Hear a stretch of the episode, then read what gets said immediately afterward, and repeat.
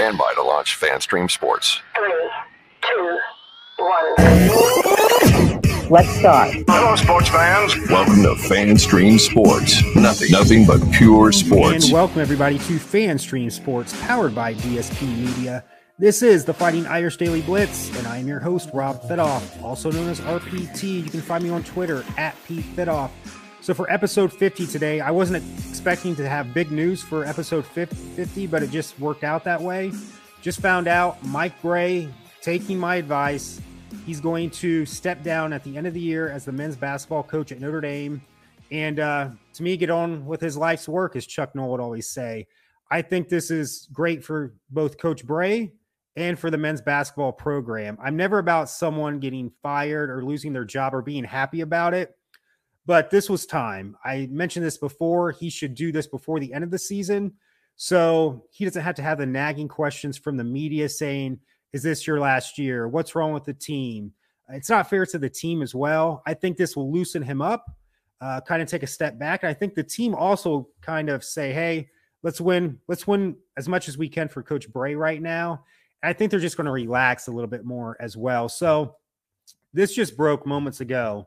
And I just want to read from uh, athletic director Jack Swarbrick. Uh, Mike and I have talked over often in the recent years about a future transition in the program's leadership. And during our most recent conversation, we reached the mutual conclusion that the end of the season represented the right time. I think that's a little snowballing it a little bit right there because uh, if we were seven and one in the ACC, I don't think that conversation happens. But because this season has been a disaster, let's put it bluntly, and Coach Brey, he's going to be 63 years old. That's another thing, too. Enjoy retirement. You can uh, enjoy your life with your family, get on with TV, do it while you're still fairly young. And I can't say enough. I'm just kind of looking at some of his uh, some of his big accomplishments at Notre Dame. Uh, he was always uh, a big winner uh, when they played at home. Uh, they went 314 and 76 at Purcell Pavilion. That's 80, uh, 80.5% winning percentage. That ranks 15th most among home wins in the country since 2000.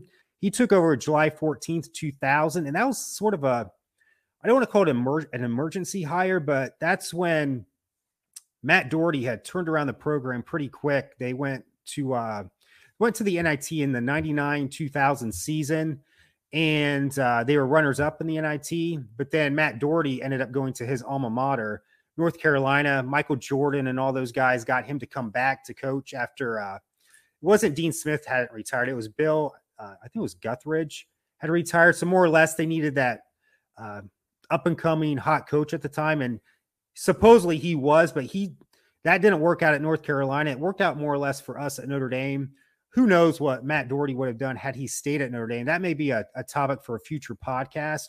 But uh, long story short, Matt Doherty uh, did not have the career they thought, and he's had a ton of jobs since then. Coach Brey has been the constant, steady presence at Notre Dame. Say what you want. I know he didn't take us to a Final Four, but two Elite Eights, 2015 and 2016. I will always say, had we beat Kentucky, that great Kentucky team in the Elite Eight up in Cleveland in 2015, I think we we could have won a national title that year. Uh, and I believe that was in Minneapolis, that Final Four. But that to me was the greatest Notre Dame team I'm, I've ever seen in my lifetime.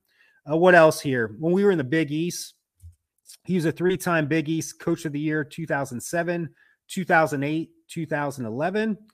And he finished his tenure the Big East as the league's fourth all time winningest coach with 146 wins uh, for the Big East Conference.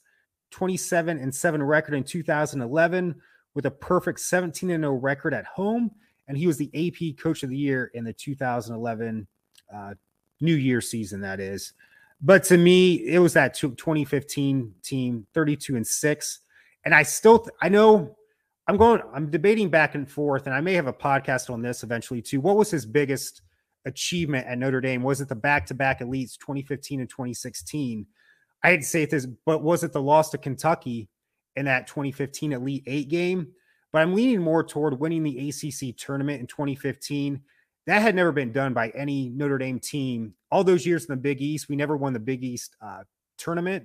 The big, the furthest we ever got was the uh, was always the semifinals. We always got to the semifinals numerous times, but could never get to the championship game. And that 2015 team, again, this was the team that went to the uh, the uh, Elite Eight and lost to Kentucky by two points. They beat Miami, and then in back to back nights, this was the big thing. They beat Duke, and that Duke team won the national title that year. And then they also beat North Carolina to win the ACC tournament. I, I got to think that's probably his uh, his biggest moment, and probably Notre Dame basketball for the men, their biggest moment too in their history. I know they went to the Final Four in '78. That was a different time, and I just think to me, my mind may change for that, but uh, that to me is the biggest moment uh, for him and the uh, and for the team. So uh, again, I'm just kind of going off the cuff right here. There's going to be a news conference tomorrow at 11 a.m. Eastern Standard Time, so we'll find out more. I got to think he's going to be. Hope he.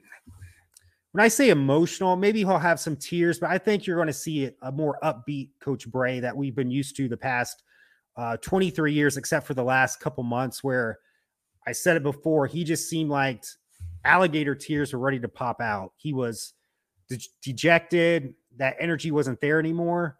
And I, I, can't say enough. This should be this shouldn't be a sad occasion or oh, thank God he's out of here. This should be a this should be good news on both sides. Uh, an end of an era, but possibly a, a new era, new era, era. I can't speak. New era coming uh, through to Notre Dame as well. So what else? So let's see here. So what's next? Uh, I, I put a podcast out in the summer of who I think should be the top three candidates. At that time, it was Thad Matta was number one, Monty Williams, who's with the Phoenix Suns, who are struggling big time now, two, and then Buzz, Buzz Williams three. However, Buzz Williams, I'm kind of I don't think we could get him from Texas A&M, and I don't even know I don't even think they're having that great of a season this year anyway. And he's got that uh, J.R. Ewing money down there in Texas. So fat chance we get him. Put in there Shaka Smart right now for Marquette. I liked how they played when we lost to them this year. And I think just for Coach Swarbrick right now, you got to make a you got to hit this right now. You got to make a you have to make a what's the word I'm looking for here? You gotta you gotta hit this big time. You got to hit it for this uh, uh this coaching hire. I know we're known for football and that's the bread and butter, but a lot of other sports have done pretty well as well. You know, soccer's been good, lacrosse, women's basketball. You got to nail this. You got to knock it out of a knock it out of the park right now with this hire. Some people think you're that's wishful thinking, RPT. You're talking out of your ass right now. They're not gonna. They're not really gonna care. I, I don't care. For me, you got to knock it out of the park. Coach Brey took my advice and stepped down. Uh, he made the announcement for the end of the season, but at least he did it before the end of the season. He took my advice there to step down when the season's over. Jack Swarbrick, you got to knock this out of the park. And I'm telling you what, Thad Matta is knocking it out, knocking it out of the park.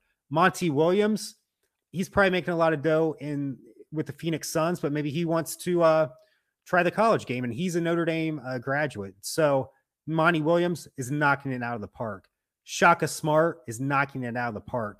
So as I end this podcast, it's not just Mike Brey going off into the sunset, whatever you want to call it, but Jack Swarbrick, you got to knock this out of the park with this hire, and you're going to have some time.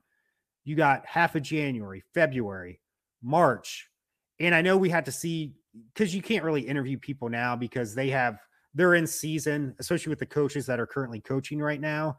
And I don't know of any coach right now that uh, is more or less just sitting on the sidelines right now uh, waiting for someone to get hired.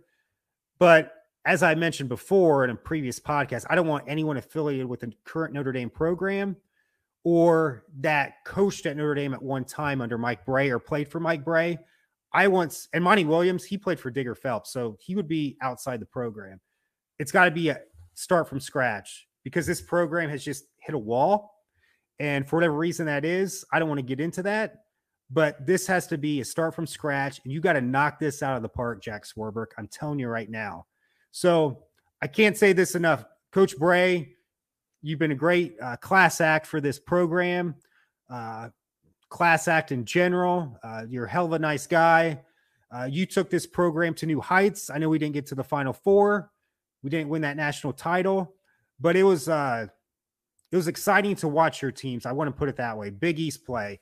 Uh, that 2015 team, I, I couldn't say no. In the 47 years I've been alive, that was the first team I could truly say and believe it and not be uh, blowing smoke up my own ass to say, yes, this team could have won a national title had they beat Kentucky in the Elite Eight. They were that good. That's Pat Connaughton, Jerian Grant, Bonzie Colson, that uh, DJ, uh, uh, uh, Demetrius Jackson. They called him DJ. That was a hell of a team. They had experience. We heard heard that all year. Don't get me wrong, but this was experience where you had athletes too and good players.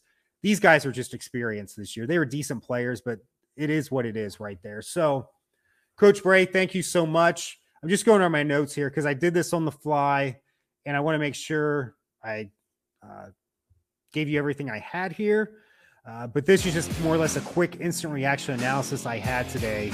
And uh, Coach Brey, good luck in the future. Jack Swarbrick, knock it out of the park. I can't say enough. You got to knock this out of the park.